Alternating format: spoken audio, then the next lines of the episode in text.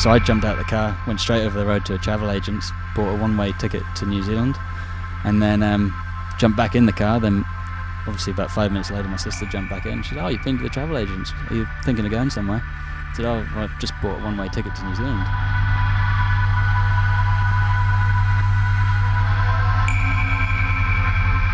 Hello, everyone. You've tuned into Perth Reconnect. I'm your host, Ben Dunnan, and with me is my co host, Lockie Norman. Hello, everybody. And today, our special guest is Jack Frater. Um, I'd like to speak to you about your uh, your volunteer work that you did over in Africa, uh, Project Swallow. So, tell me a little bit more about that. Yeah, so I suppose it all all started um, when a f- couple of friends and I we wanted to go away on a gap year after school in between uni, and then basically we were looking into all these uh, charities. We wanted to do something worthwhile rather than what everyone else does in England, which is uh, you know go around the sort of east coast of Australia, Thailand, Laos, have a wild party, and then don't remember any of it. So we wanted to do something a bit different. So we're looking into all these charities and different work that you could do. And what we learned about a lot of them was that you pay sort of three grand to go and teach in a school, but then you don't know where that three grand goes. And then you turn up and then you're teaching these kids, and who knows where the money's going because you're not a teacher, you've got no experience. So once you're gone for three months, then a couple of people are going to come back and probably do exactly the same. So we we really saw that as a bit of a waste of time when we're a bit unsure on how it would go. So you know, we thought let's completely scrap the idea, go to uni, and then rethink it afterwards. And then one drunken night over a whiskey around the kitchen table, we um, we came up with this ludicrous idea. There's just the three of us left. Why don't we just start our own charity? And then we know exactly where the money's going. We can spend it how we like, and then we know it's going to be doing the right thing. And then, of course, as every drunken night starts and ends, you wake up the next morning. Do you remember what we said last night? Oh shit! Yeah, we, yeah, we went to. We were talking about this. Let's start our own charity and we were only 17 at the time, and we were talking about doing some wild African adventure, you know, bow and arrows, who knows what to expect, spears and stuff. So, and we thought, let's just do it. So we started telling people this is what we're going to do. Everyone thought we were crazy. There wasn't one person who was really supportive of it or thought we'd be able to do it, apart from like our parents, who had essentially genetically programmed to support what we're going to do anyway. So then uh, we got in touch with this orphanage, which we found on the internet, and we said to these guys, like, "What do you need?" And they were like, "Oh, we really need a playground." Okay, so we got to work designing and fundraising, and it was quite hard because you know three sort of rugby lads who are known for a bit of a party are now trying to ask a whole load of friends and family for money to go to Africa in the middle of nowhere, and everyone was a bit apprehensive about supporting it. Anyway, in the end of it, we ended up raising about twenty five thousand pounds, um, and essentially went off to, to Kenya to this orphanage, and we, we were living in, in a slum for um, about seven months, eight months. Um, we were living in, in this tiny little room, which is probably about three meters by three meters. We had two bunk beds, uh, which all three of us slept on. In the same room, there's a, a freezing cold shower, which was directly on top of the uh, toilet because well, obviously you know over, over, in Africa they're not really used to having a toilet and a shower to, next to each other like the Western world. So like sort of no, it was, it was, it was a proper toilet like we're used to, but just didn't really work that well. but but the convenient thing about it, you could wash your hair at the same time as going. anyway, so we got to work and it was amazing. We um, yeah, we were employing about we had about thirteen guys working from us, all locals. Um, and it's really humbling and nice. And we had all, all the kids there, so we did a lot of work with those the kids. Was there a community barrier, like communication barrier issue at all? yeah, a lot of body language then. Heaps of loads of body language. There's a, there's a few of them. I mean, quite a lot of the Africans can speak really good English. They speak um, Swahili in Kenya, which yeah. is their sort of number one language, English, because that's essentially the way that they can connect with the Western world, which means that you know a lot more money can come into them. Yeah and then their own tribal language. So they're, they're incredibly smart people, and they're yeah. so grateful for everything they've got. You know, the kids that go into school, they're washing their clothes, and they're so proud at every end of every day, which is amazing. Whereas in the Western world, you know, all kids want to do is slide around a rugby pitch or something. go home, the last thing they want to do is look smart the next day. Yeah.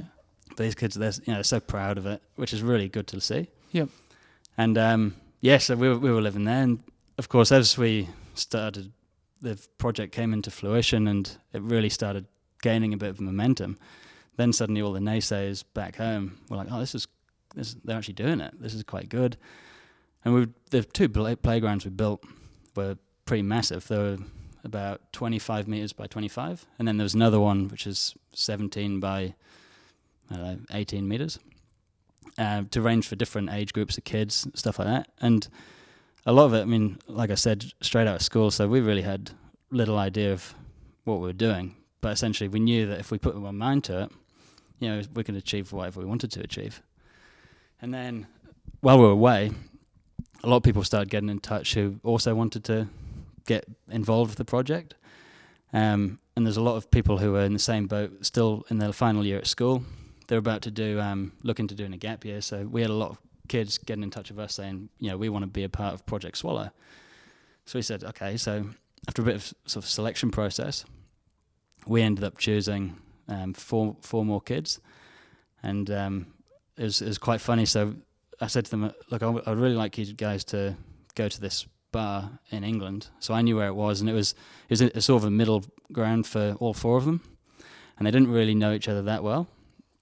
Um, so they're like, okay. And then I said, when you get there at this time, um, make sure you've got a laptop that you can get onto Skype, and I'll get get through to you because I had to go down to an internet cafe to um, get through to these these guys back in England. So so anyway, that happened. When I was at the internet cafe and I was I Skyped them, they're all together. They've already been together for about two hours having a beer together, so they're well lubed and having fun.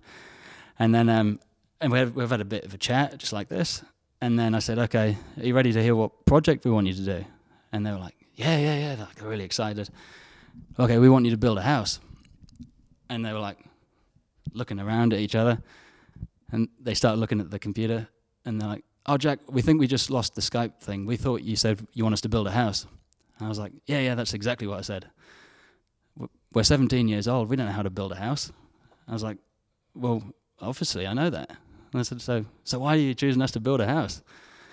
And I said to them, yeah, I said, it doesn't really doesn't matter whether you know how to do it or not. If you want to do it and you put your mind to it, you can do whatever you want to do. And they're like, okay. So then the process, so I said, does that sound good? They're like, well, it sounds a bit crazy. I said, cool, that sounds good then. And uh, then I said, "So you guys in, or do I need to find four more people?" No, no, no, we'll do it. We'll do it. So then it was brilliant. So they just got on their way. Um, the next step was trying to persuade the parents. One of them was easy because one of them was my sister. So her parents, being my parents, already knew how nuts we were. So you know, they they were fine with her.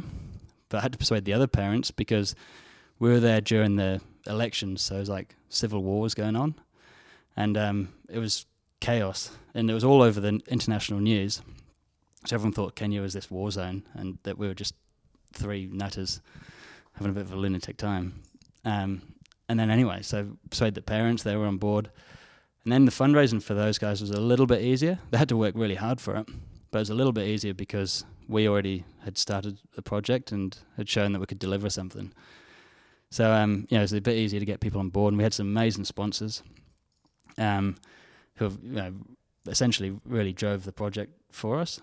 And then, yeah, these the four guys they went out to uh, Kenya to the orphanage and they built this incredible house on this plot of land that we bought just outside. And that was what we wanted to build for the, the volunteers. So then anyone who goes back as a volunteer, which they need a lot of volunteers, they don't have to live in that little three by three room that we had with a, a shower, a cold shower on top of the toilet. Yeah they can actually have a hot shower, like you know, a little bit of a nice, a t- nicer time, and then go and do good things as well. Yeah, yeah, that's great. And um, is it still there at the moment? Still going strong? Yeah. So I went back about three years ago, and that was one of the most satisfying things about it because we we were quite worried, you know, when we left it, and we we had a bit of a handover process with the community there, and we made sure to got to get a lot of the community involved when we were building it and things like that, um, to try and encourage you know them to look after it once we left. And essentially, then we um, when I went back, I was worried. You know, all the wood could be gone, all the steel could be gone because we built quite a lot. The house could be in disarray because in terms of all the other houses around the area, um, it was really nice. It was a really good quality build. And then um, yeah, went back and it was incredible. The playground had been immaculately looked after. It had been repainted. It had been the grass was kept nice. Um, bits of wood that had gone rotten had been replaced. Uh, the house was amazing. There's a wall. It's a bit like you know the Beyond Rest centres where the volunteers had put their own touch onto the house. So there's a big wall full of photos of all, every volunteer that had been there, which you know we didn't expect. We just essentially left it as a blank canvas. And there's this big wall full of all these photos, which are amazing. Um, it's been really well looked after. It's got pots and pans and knives and forks and all the stuff you need to live.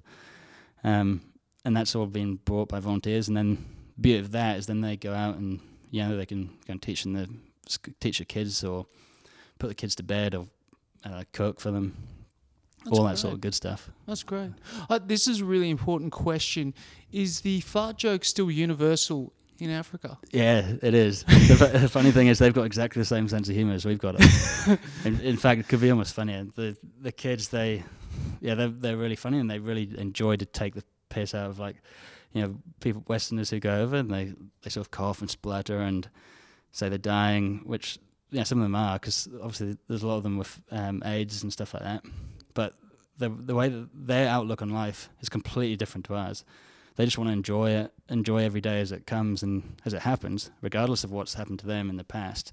And there's some horrific stories which make your toes curl, but that doesn't matter to them. They're there to have fun about it, and they'll they'll go to someone who's come over to I don't know might want to preach God or might want to go and do really good stuff, be really nice, and then some kids come over and start coughing on them and said, "Oh, I'm sorry, you're probably going to get AIDS now."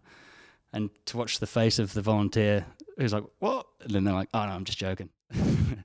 it's it's pretty funny. They they sort of have a bit of a twisted humour for, but you know, it's quite a good way of doing it as well.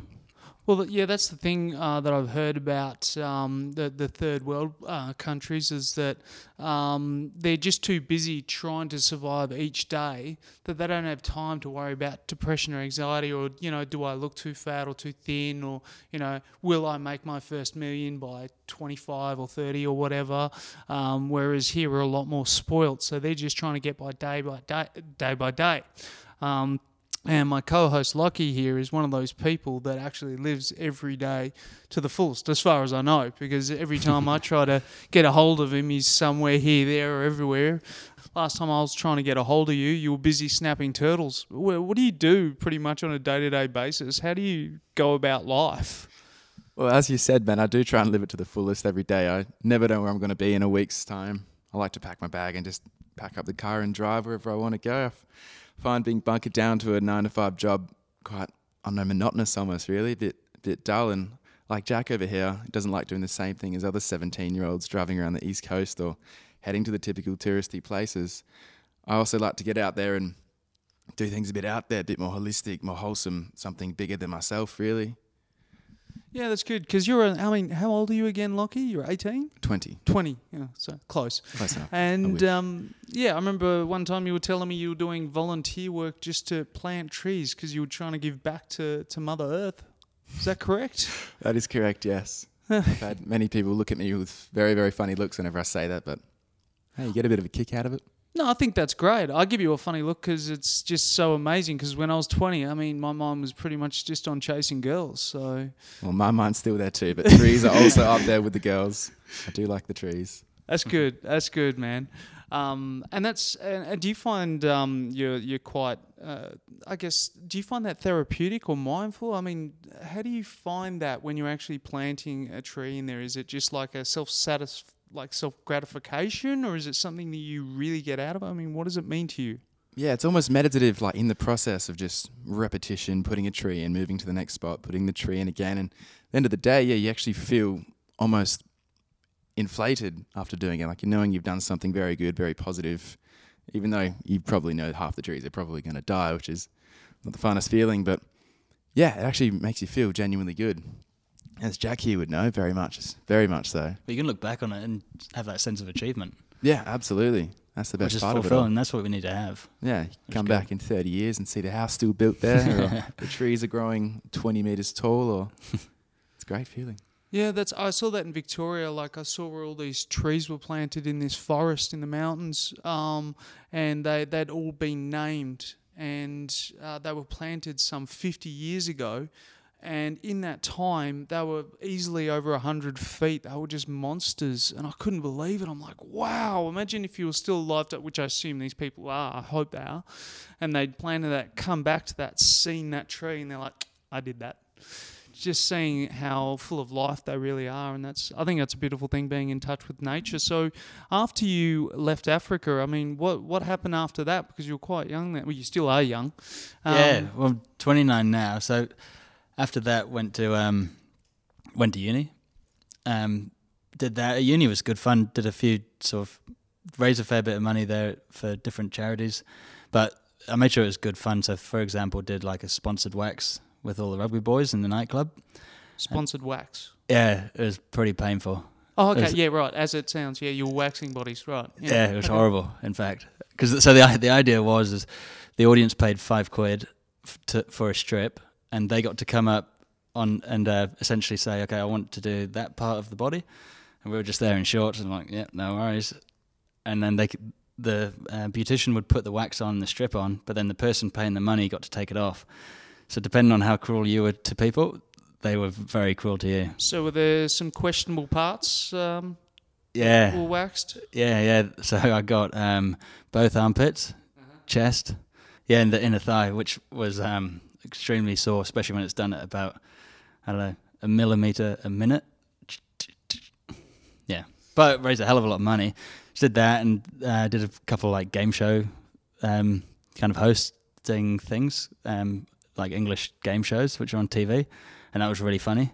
Like uh, this, there's this big dating one called uh, Take Me Out. I don't know if Oh, you've yeah, heard of it. They're starting that up now in um, Australia. It's just about to come out. So Oh, really? There you go. We're just a few years behind. yeah. Well, it was, it was brilliant. It was really good fun. So did that, and then um, yeah, then basically towards the end of uni, uh, you know, What were you studying? uh, property investment finance, Uh huh. and it, you know the the lifeline for that was basically you go to London, work your guts off for very cheap, and that's how you work your way up the up the ladder. And to me, I couldn't think of anything worse. I was probably a bit too um, arrogant. I thought, yeah, I'm worth more than working for someone else for nothing to make that person loads of money. And so, you know, I was really in a bit of dilemma of what to actually do with my life.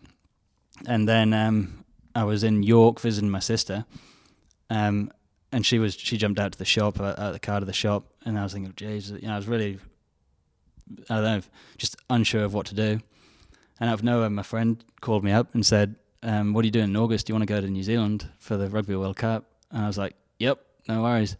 He said, "Oh, okay." He he got a bit of a shock. He thought he'd have to try and persuade me.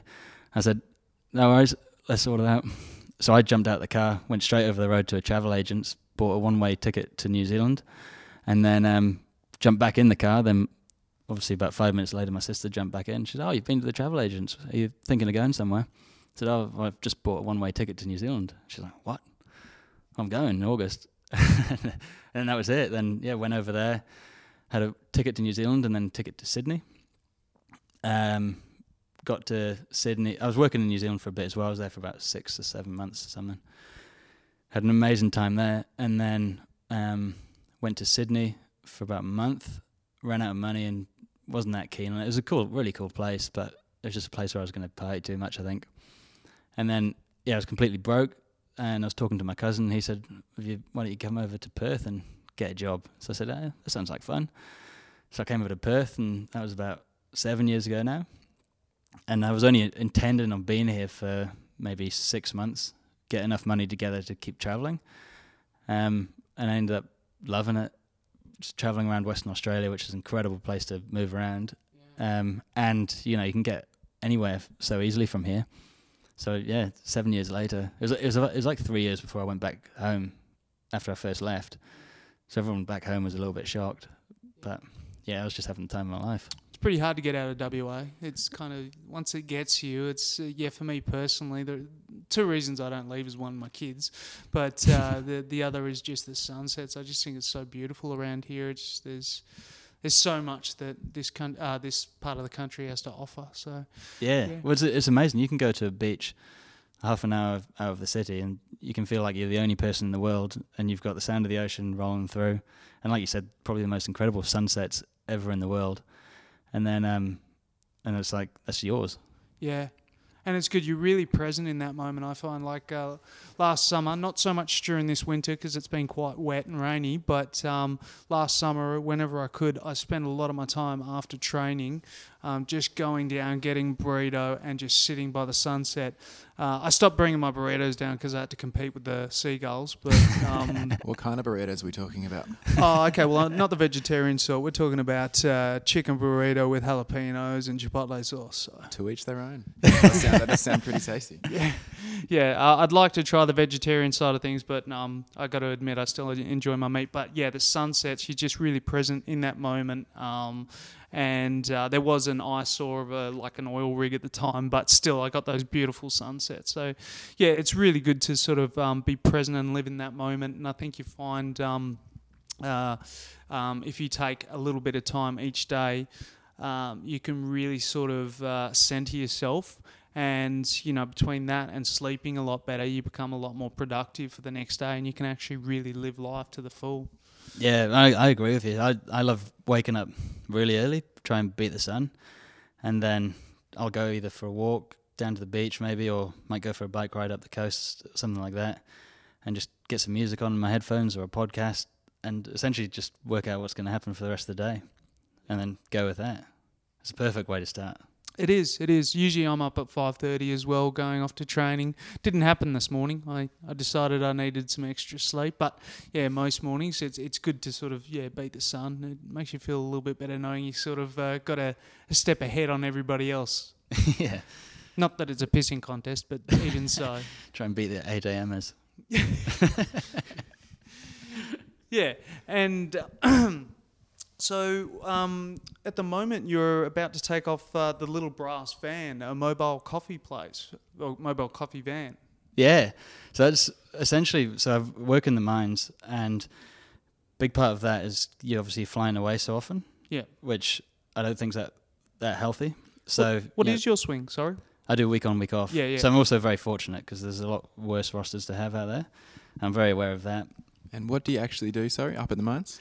So um, I work with a team of people who look after um, the, the controlling of all the trucks, Yep. um, and yeah, they're essentially an amazing team of people, a lot smarter than me, but they work out where the trucks are going and what they're doing, and then I suppose my role is to try and support support all those people. So you're the man that makes everything run smoothly, hey? Uh, I don't know about that. They do that. I try and help them out. You know, Yeah. cook them a barbecue and stuff like that. So you're the one that gives everyone a smile then. yeah, that's right. Yeah. That's awesome. And so uh, you've already had a big celebrity come into your van and actually uh, try and serve coffee. Yeah, so it was quite funny. It was the day after Foo Fighters were playing in Perth. Um, I was in outside Perth City Hall, and then with the van, suddenly I was chatting to these two, this German couple, who came up to have a look at the van, and Dave Grohl's come strolling past and just started talking to me about about this van, and I was like, "Oh my god, this is Dave Grohl. Uh, Um, this is amazing." And then he w- was he was just chatting about the van because it turns out he is really passionate about VW vans, um, combis, Yeah. because he he grew up in one pretty much. And then then he went to the van in front. He said, "Oh, is that van in front yours as well?" Because there was a combi in front. I said, "Oh no, that's not mine. It's it's that dude over there."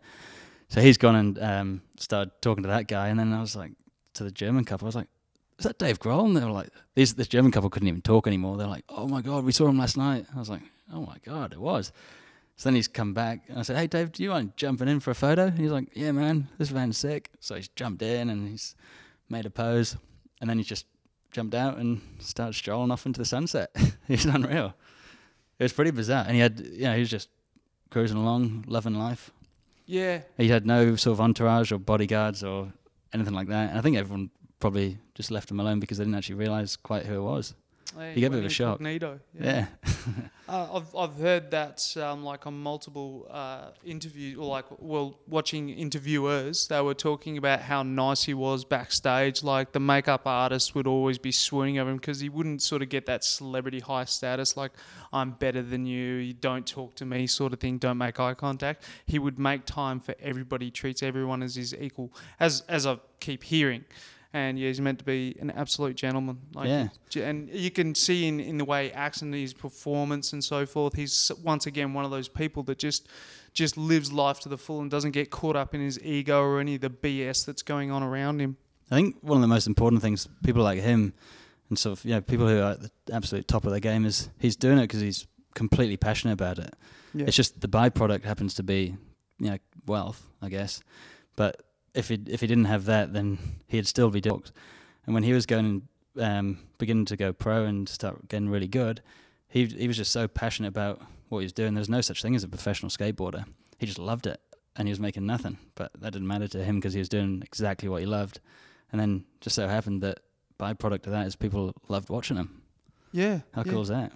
That's that's it, and um, that's that kind of takes me back to what you were saying about NASAS when you started um, Project Swallow in Africa, and and my brother Nick and I we had the same problem when we started Beyond Rest. The um, the float centers. Um, we had all these naysayers. No one believed in us. No one knew what it was. Um, but we just went ahead and did it anyway because we were passionate about it. We did it before uh, we'd even um, thought about the business idea as just something we did because we loved, we believed in it, we enjoyed flotation therapy. And as a result, we decided to create this business. And everyone goes, nah, that's not going to work. Six months after getting it off the ground, everyone's like, ah, how do we invest? it's like, well, the guinea pigs are now like everyone's doing it now. You see centers popping up in every suburb, and and we take a people go, how do you feel about that? Because they're pretty much every center is former customers of ours, and we don't care. We're actually really happy for them. We're just like this. Look, this creates more awareness, gets it out there, and if anything, it's a compliment to us. So. Uh, and we just continue doing us. We just focus on ourselves and on our own brand because you know we've created a temple, and we're just trying to you know reconnect people to their true selves. And one of my staff members, Matt, the other day, I was telling him how uh, this customer said the only reason she was coming back to be a member was because of him, and uh, he loved hearing that because uh, he's like, this is why we do what we do. And that's it. We kind of love those little stories when people tell us how this has helped them, how it's made a difference. And we're just like, yeah, that's it. You know, uh, it's sort of like what you were doing with Africa. So, what's um, what are you trying to uh, uh, achieve with um, the little bra- little brass van? So the van, the van for me. So I'm really passionate about business and things like that because essentially it's a enabler to have more time, more of your own time, and live your life to the fullest, I suppose. Um, so to me, by starting the van was a, something that I could learn from, um, learn about business. It wasn't necessarily um, the van itself isn't necessarily a massive passion of mine, making coffee and stuff like Yep, that. yep. I love drinking coffee Yeah, but uh, yeah, making it probably not very good at. Um, however, it's it's something that does fuel my passion, which is helping other people, giving other people a good time, and also the byproduct of that is I'm going to learn more about business and learn more about you know how to do things, whether it's marketing or accounting and all that sort of stuff. Because I feel for me the best way to learn something or do something is jump in, do it. And if you've got to jump in the deep end and start paddling, then that's the way you got to do it essentially that's how I've sort of done everything. Like going to Africa, uni, you know, little things like that. Coming over here, I had absolutely no idea about. I, so I first started on a crushing plant. I had no idea what a crusher even was in the mines, oh yeah, and um, uh, but you know, you just learn it. If it's for for some greater purpose that you want to achieve, and this it's an enabler, then get on and do it. And I think the important thing is, is and it's a bit like what you're saying about other centres opening up around around the place. You can't get frustrated about that because you can only con- control what you can control. So, and this is what I explain to a lot of people up at work: is you know they might get frustrated about a different crew not doing something, and or they might get frustrated about a bit of machinery breaking down every time or something like that. And it's like, well, you can't get frustrated about that because it's completely out of your control. Like you can get frustrated about being overweight or something, or not being able to wake up. If you want to wake up at six, but you can only wake up at seven, yeah, and you could probably get frustrated about that because you're in control of of what you can do. But you know, you might be frustrated because you don't know how to learn, know, uh, speak Spanish or something, but you can still learn it. So, but something that you're doing um, that might, yeah, potentially frustrate me. There's no point in me getting worked up over it because I don't have any control over it. Yeah. It's like the weather. Someone's someone's really annoyed about the weather. Oh, it's raining, it's raining. Just doing my head in. It's like, well, move to somewhere where it's sunny. like, yeah, that's what you can control. Yeah. But you ain't- you're not going to wake up in the morning and just turn the switch. yeah. And that's the best thing about being somewhere like Perth is generally, apart from this winter, it's, it's like amazing weather all the time. Yeah. It's just everyone's house looks like a Chinese laundromat at the moment. That's all. Yeah, exactly. But yeah, you're right. It's like if you're not happy with the rain, you just go to the Simpsons Desert. That'll take care of that. And um, uh, so, what are your plans for the future? I mean, where do you want to go moving forward? Af- af- After the van, um, have you got any other aspirations or romantic notions in life? Yeah, so um, I actually did. So part of when I went back to Kenya three years ago, I actually went to Ethiopia as well. Yep. Um, and that was really good fun. That was to start essentially looking into a bit more work and stuff. The orphanage was really good, and that was fun, but that only affected a small group of people. You know, I suppose that it affected that village because we were employing the locals and we we're buying everything from the local shops and we were helping the kids there. So essentially, it's a bit of a small group. Um, but something on a massive scale problem in the world is um, water and fresh water. Um, and essentially something like 2,000 children die a day because of poor um, water hygiene and sanitation, which is a massive stat. And then, um, so I went to Ethiopia and did a lot of research over there, and it's pretty amazing. Looked into different methods of drilling for water. Um, it was really cool. I ended up bumping into this American guy who was with um, was married to an Ethiopian lady, and he lived like three hours out of this town I met him in. He said, oh, "Do you want to come and stay? Come come out to mine, and I'll teach you how we can drill for water." I was like, "Yeah, right." So I just jumped in the car with this stranger, and off we went for four hours, three hours, and then stayed with him for a week. It was so interesting. He taught me how to drill for water using man man means only. So essentially, stuff that you can buy from a local hardware store anywhere in the world, no matter what country it is or what they already have, you can pretty much guarantee you can have this stuff like an old leaf spring from a Ute, um, PVC pipe, couple metal poles, and you can drill for water. And their biggest hole was like 62 meters, and um, then the pump itself, they'll make their own pump, so just out of a leather washer and a nut and bolt, um, and it was incredible. And I said to this guy, I said, "Yeah, that that's cool. Like, it looks good, and I get what you're doing, but surely after a year, it's probably going to be broken." And he said, oh, "I'll take you to the first well that I made." So I said, "Okay." So he took me to the first well that he made, and it was seven years old, and this it was pumping it, and this crystal clear water was coming out. It was incredible.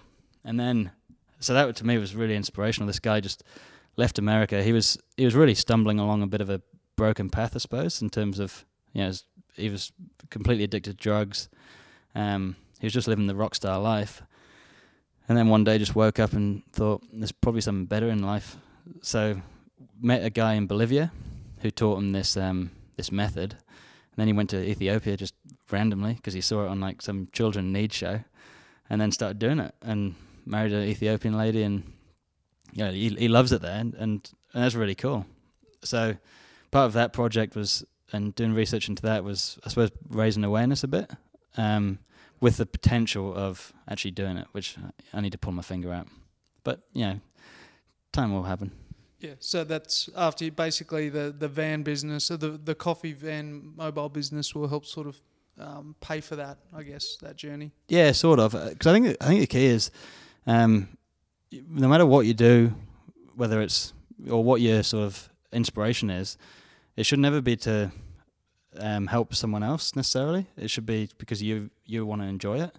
So when we did all this, like the African trip, the charity stuff at uni, and you know going back over there and stuff like that, and even what I do now for work, like I absolutely love what I do, and I love you know the whole journey and the challenge and the excitement of it and just like the African one just so happened that the byproduct of that was you know was helping out a bunch of people which is yeah that's cool But Yeah. I, I had a I had a really good time at the same time. There's no doubt about it. Yeah. I think that's the most important thing because if if you think of something like a chore, like it's tough or hard work, then like I just don't see why people do that.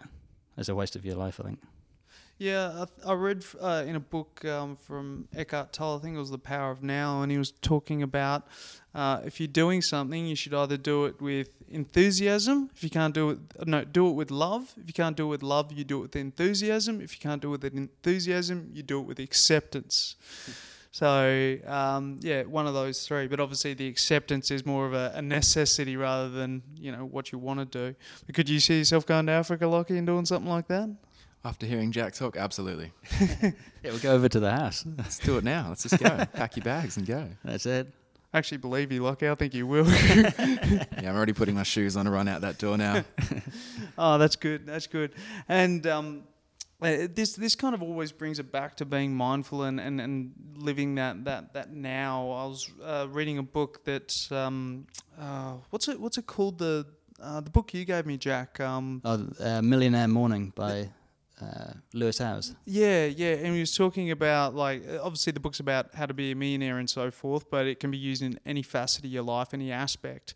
And was uh, saying how people make excuses like, "Oh, I'm too busy. I have children. I've got this or that." It's like, yeah, fair enough, but is there any time during that day where you're looking up something on YouTube or Facebook or you know three or four hours worth of TV? It's like, oh, that's my downtime. I need that to to relax so I can re-energize for the next day. It's like, no, like to get ahead, you've got to really apply yourself. Like, there's nothing wrong with working hard as long as you're doing it for the right cause, the right purpose. And if you have purpose, which is what most people struggle with in life. Um, then uh, yeah, you kind of just go into autopilot mode, um, or you're doing something that's not really true to your values, uh, something you don't believe in.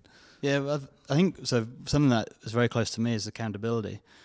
So, and the, the whole point of that is you you can't be accountable to yourself. So you don't do something for yourself because you know if you don't do it, you're not really going to lose out. But you have to be accountable to someone else. This is what I, and you know I talk about a lot to other people. But you know, someone who's working in the mines, for example, they're away and they're not there because they're making money for themselves. They're there so they can for their kids because then they can send their kids to I don't know, give them a, a better life or whatever, whatever it may be, and that's what they're accountable to. And as when you make yourself accountable to other people and those people around you, that's when you really start trying hard because you don't want to let those people down. When we were in Africa, you know, we we were accountable to the people who are investing in us, you know, given us all this money. We're accountable to them.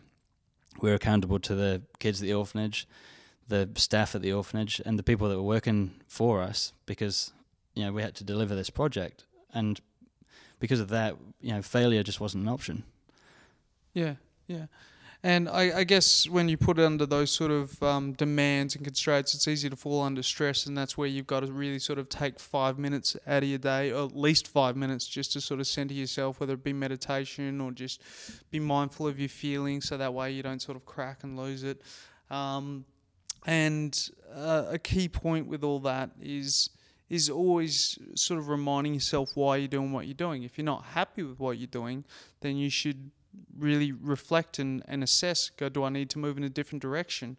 Um, and that's something that i've had to constantly look at in my life and that's just going back like does this make me happy? Because there's so many jobs i've done in my life where i was just doing it for that paycheck so i could go get pissed or take drugs or chase women or just uh, whatever just um, pay the rent, but there's more to life than that, and that's something that my co-host Lockie teaches me on a constant basis, and that's why I'm always surprised when it, whatever comes out of his mouth. Like I keep laughing every time you're talking about snapping turtles. I'm like, what is this snapping of turtles? And then you just like tagging turtles and what is snapping turtles Something Ben created in his mind. I've, I've no idea what he means, but I've done a few rounds of tagging sea turtles, and that's an incredible thing. And just like you said, it's you gotta do, you gotta do it from your heart. You gotta do it for happiness, not for any monetary reward.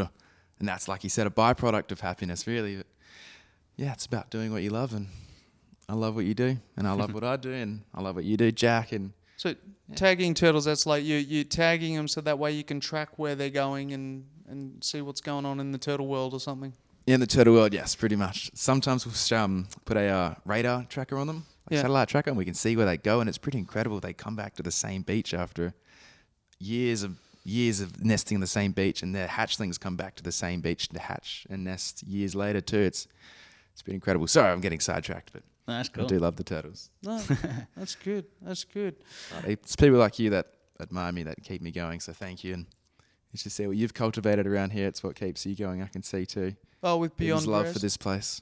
Yeah, yeah, it's a it's a beautiful, beautiful temple, and a lot of that's down to Nick, my brother, who came up with the sacred uh, geometry, the Fibonacci concept to create all the curved walls around this place. So, yeah, and it's great watching people walk in. They're just like, "Whoa, this looks so cool!" That they instantly feel the zen and the calmness, and it's like, you guys must have the best job in the world, and we're sitting there barefoot drinking tea, going yeah, I guess we shouldn't complain. Like, we have to constantly remind ourselves because we kind of fell into that first world problem. Because at the end of the day, we are spoilt in so many aspects. Because you got to you got to ground yourself and go, wait, there are so many people out there that have it harder. So every time I feel like I'm having a hard day or, or things are a bit stressful, then I kind of got to bring it back and go, well, hang on. It's you know it's another day. Let's just sort of look at. Let's see what I'm grateful for today. Um, had an interesting night last night, and then I'm just driving home, and I'm like, what am I grateful for? And just reminding yourself that helps you have a good night's sleep, so that way your brain doesn't focus or hold on to anything, so you can have that good night's sleep and wake up ready to take on another day. And when people go, oh, how are you on a Monday? I said, it's great. I'm great because it's the start of a new week. They're just like most people dragging their feet, going, "Oh, Monday-itis." I'm like, "Nah, it's a it's a whole new chapter. This is a new journey. Who knows what's going to happen?" Uh, so it gets really exciting. Um, and and I mean, with um, this particular um, business model that I have uh, with uh, flotation therapy, what got? I mean, obviously that's how we've met Jack is through floating. Um, what what got you into sensory deprivation? Yeah, well, um, I suppose it was on the mind of mine f- for a number of reasons. One, the Simpsons episode.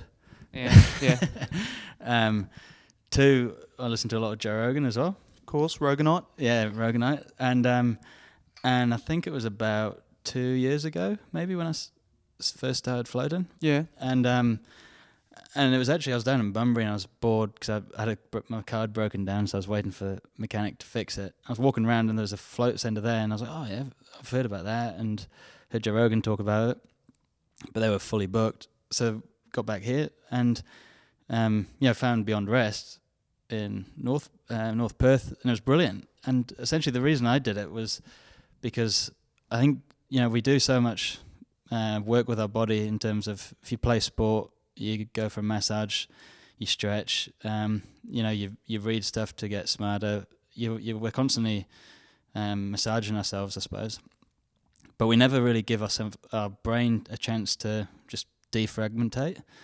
And with work, for me, you know, I was it was I was so busy at the time and um, just could never switch off. You know, all I could think about was work. I'd go home, um, go to bed, but just work was on the brain, which is, you know, you think, oh, it's good because you've got good work ethic, but it's actually very unhealthy because you you completely f- lose track of everything that's whizzing past you. You miss so many opportunities because you know you're so focused on what's in front of you, what you know, work essentially, but you miss your perceptual vision. And so I thought, oh, you know, I'll give floating a go. I've heard a lot about it, looked into it a bit, and then yeah, came to Beyond Rest, and it was incredible. It was it was amazing. The way I sort of thought about it was it was a bit like, you know, you've got a desk which is really messy. There's papers everywhere, and you go into it for an hour, and then suddenly you come out, and everything's just filed neatly and organized. And then every time I'd go into the tank, you know, you try and expect absolutely nothing, but sometimes I'd go in and I'd actually have something to to think about, and whether it's it was the van or something like that, um, or and then come out and you can be so focused on on what you need to be focused on with such little distraction. And so for me, every time I go into the tank, I get different experience coming out, and it's incredible. And sometimes you can be a bit fidgety and agitated. Other times you can fall asleep. Other times you just have the most incredible, like wildest thought processes and hallucinations, and it's just bizarre feelings, which I think are incredible. Just like really, just take you away. Yeah, it's always different every time. What, what got you into floating, Lockie? Um, I heard about it same as Jack through Simpsons. Really, that was the first impression I've ever had of floating. But I remember having having a drunken conversation with my cousin about two years back. I had no idea about floating, but I talked like I knew everything about it, and he was enthralled, and I was doing some cool hand movements and all this and all that. Still had no idea what I was talking about. And then I bought my cousin a voucher for his birthday just over a year ago, and then he loved it. He became intern for about a month, and then he asked me to come on in, and I met Lee, and instantly I was an intern. And it keeps me coming back as as you said every opportunity is different. Every experience is completely different. I've never met an uninteresting person walk through these doors. And i just love it. Just the feeling that you walk in your smile instantly. Just gleams from ear to ear. And yeah it's the awesome feeling. Your mind gets the turn off from the monotonous thinking of just work and whatever else is going on in your day and can actually focus on things that genuinely matter. It's beautiful yeah, it's good to have those sort of experiences because there's just so much out there that the world has to offer us, and as long as we're being present and sort of living in that moment, um, where the signs will present itself in my own personal philosophy, where uh, when things present itself to you, it's a good chance to jump on top of it then and there and, and see where the where the um, where the journey takes you, or the yellow brick road, if you will. So I guess um, what I'm leading up to from there, Jack, is you know on your deathbed years from now, what's the most you would have wanted to have achieved? I mean, something that aligned with your personal values. So, yeah, I think that's a really good question. For for me, it's all about living sort of today to the absolute maximum, because you know over the last couple of years, um, a couple of really good friends have got very ill and things like that, and it's really highlighted to me that literally anything can happen you know, we could walk out here and be hit by a bus, sadly. Yeah. So you've got to make sure that everything that you do is for you're just doing it to the best of your ability. You're, you're enjoying it. If you're going to have a conversation with someone, then you know, actually have a conversation with that person and understanding the motivation of the conversation and things like that. It it's so important. So for me, when I get to my deathbed, um, I don't think I'll get to a deathbed. I think I'll, I don't know, fall out of a plane or something. I think that'd be a better way to go. Go out in style. Yeah, exactly. On your way back to saving the world. um, and so, you know, if if when I look back, if I can be satisfied that I've got you know no regrets, and I think the only regret you can ever have is not doing something. Even if we do something and it's a mistake, it's, you can't regret that because you can learn from that. So, you know, it's good. Mahatma Gandhi said, "I never lose. I, I either win or learn." Yeah, and I think that's a really right. cool saying.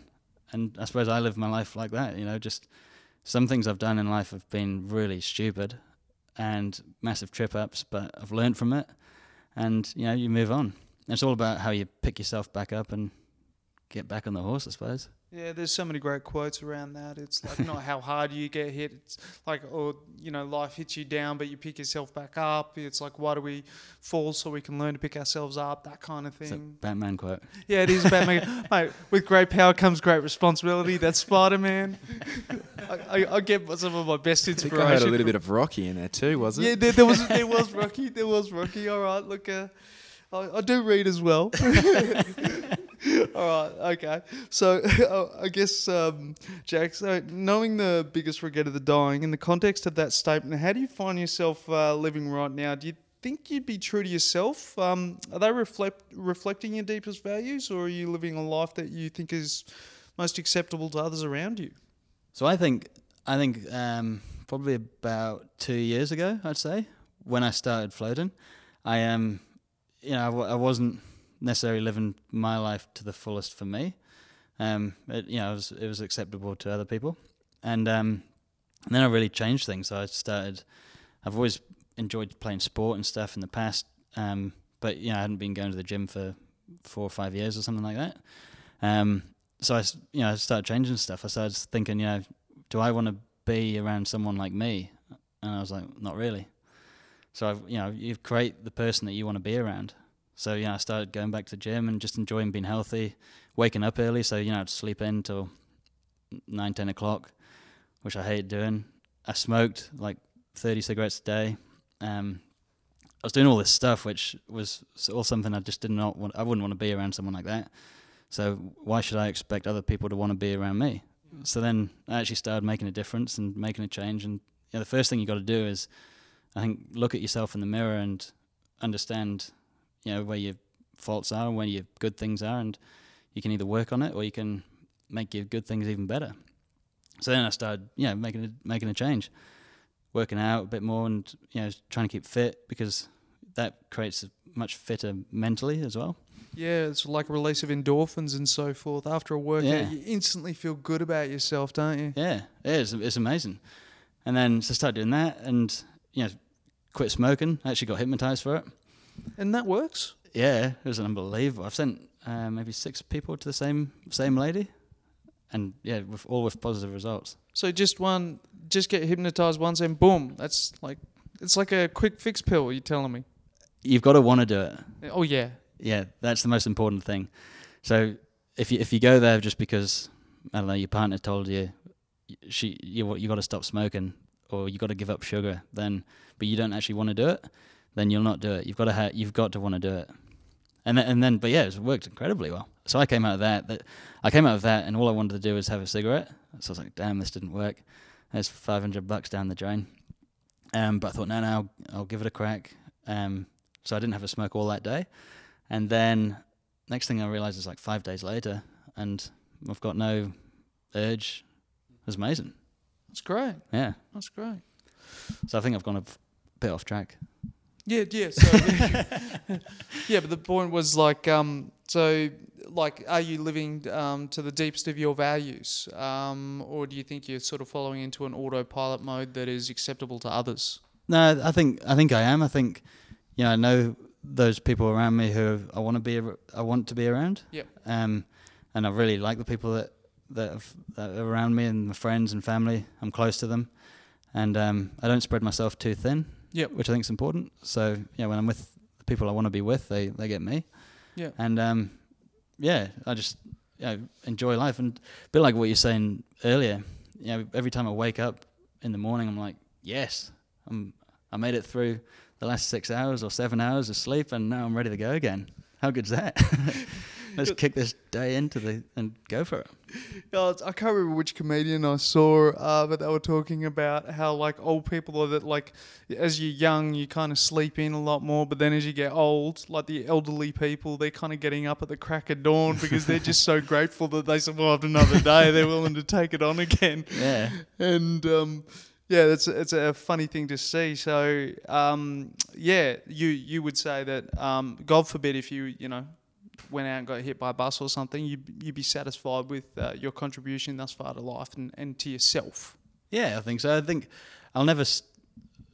I don't think I'll ever be 100% satisfied because Good, keeps you hungry. Yeah, exactly. It keeps me hungry, keeps me, you know, wanting more. So, you know, Matthew McConaughey, he has an amazing speech, and he always talked about, you know, his inspiration is him in three years' time, and then he gets there, and then his inspiration again is him in three years' time. He just wants to get there, just get there, and get there healthy, and get there well, and be the best person he can to get there. And yeah, I think the second that you are completely satisfied, then you're probably not going to keep trying. So I don't think I'll ever be 100% satisfied, but I'll give it a good crack. Yeah, may all your dreams come true except one sort of thing. I was just about Yeah. to say that actually. yeah, well, there, yeah, there was a survey from a nurse that said 75% of all people on their deathbed uh, regret uh, aspects in their life, whether it be reaching out to their friends or uh, like having a close connection with their friends, or or you know, they felt like they were working too hard. I don't think you'll have that problem, uh, Lockie. Uh, I'm not saying you don't have a good No. work ethic. I'm just saying you live to your your values, I believe, which I think is an awesome quality to have. Thank you very much, Banham. Well, the- Hopefully, there's not too many bosses that turn around and see that I've just nicked off somewhere and then get too unhappy about it. I, I, I wouldn't say Sorry. you you like it's not a, you're not a pain in the bum in that respect, but sorry. it's like hey, well, one time I'm like called he's called me up and said, "Oh, I won't be able to come in for the meeting tonight," and I'm like, "You're not on for the meeting. You're actually rostered on to work," and he's like, "Well, I'm in Albany." I do remember. it's like I'm not going to be able to make that shift. yeah. Well, yeah. Another really good quote I heard was, um, I think it was Joe Rogan. He said, you know, you got to understand what you really, really, really, really, really love, and then just get really good at it. Yeah. And yeah, how good is that? Yeah, just beat on your craft. There's so many things out there. It's Yeah. like one person was saying if you work, spend an hour a day on your craft for five years, you'll have mastered it. Then, if you read something like uh, The of Mastery by Robert Greene, and um, he's saying basically you go through an apprenticeship, then a career, then mastery, which is about a 10 year process, which is about 10,000 hours.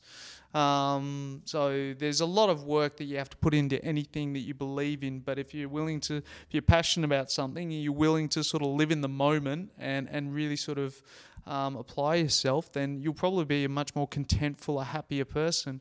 And using little tools all around you like meditation, flotation therapy, uh, sound healing, planting, whatever, yeah, cutting a bonsai tree, whatever it is your thing is your thing. In my case, probably martial arts. Um, you know, everyone has something different, but you just use whatever tools you can to help you along your journey and on your path in life. Find some people really struggle to find their passion though. Is there any advice you can give people who haven't found their passion or they don't know what they want to do or they've got yeah for definitely better words not too much going for them? Um, I would say uh, one of the key points is to to look at parts in your life that actually made you happy. I think we've all had. I think every person has had some moment in their life that they can look back on and say, "Oh, yeah, I was happy in that moment." We were all children at some stage where we are full of life, and um, what you find is when you, you look at that moment. So for me, um, something I'm really passionate and happy about is performing arts. Uh, and I've only just recently uh, decided to get back into that because when I'm doing it, it doesn't matter whether I'm good or not. I have no ambitions of going down the red carpet and just receiving an award and getting lots of money. That would be nice. I'm not saying I'd say no, but the point is, while I'm doing that on the side, outside of work, I am a much more happier, complete, fuller person. The same way I like going to the gym and doing martial arts. It, it creates discipline. It makes me stronger. It makes me fitter. It also makes me a better person. It makes me humbler to a degree. Um, and um, yeah, these these little tools help me so I can be a better, stronger person for the business that I'm in uh, beyond rest, the float center. So yeah, I'd say look to yourself, look to your core values, what makes you happy, and hone in on that. So if you're graffiti, if you're doing graffiti work around um, streets, then enhance on that. You know, put it on a canvas, man. Get it in an art gallery. See if you can get some money for that if you've got a skill set. There is so many things you can do with your life. So yeah, I th- yeah, I think it's one of the hardest questions because yeah, we're all sort of programmed to expect what we're going to be doing in five years' time. You go to school, the next I don't know, what, 15 years or whatever, you're going to be at school. And then you're programmed to be able to, okay, now you've got to go to university or now you've got to do a, an apprenticeship. It's like, oh my God, really? So I've got to go to university to learn about something which I, don't know if I want to do that when I leave. And that was like me. But I think a really important thing is to be vulnerable and to be humble because by being vulnerable, you're going to be open to feedback and, you know, taking what people say, observe other people and you know, you can always look at someone and be like, "Is that the person I want to be like?" And you might be like, "Yeah, that person's really cool," or "Yeah, I like their values. That's in line with mine." And the key is just to enjoy what you're doing. The second you stop enjoying it, I mean, even myself in the mines, whilst I don't particularly like the flying away all the time, what I love is working with people. And you know, my sat- job satisfaction isn't running a crushing plant or trucks. It's actually you know getting the best out of the people and trying to make them happy and that's what I love. So that's you know that's my motivation and purpose, and that's why the only thing I've got to change is the probably the flying bit. That's great. Good for you, Jack. Well, that's all the time we have for today on Perth Reconnect. Um, we're here at the Beyond Rest Chill Out Space. So, thank you very much for coming in today, Jack. Really appreciate your time and your stories. Thanks for having me. It's been fun. And thank you to my co host, Lockie. It's always a pleasure. Thank you, Ben. Thank you very much. Thank you, Jack. You never fail to inspire me. Thanks, Abby. And you have a wonderful day and tune in. We'll be back soon. Thank you very much.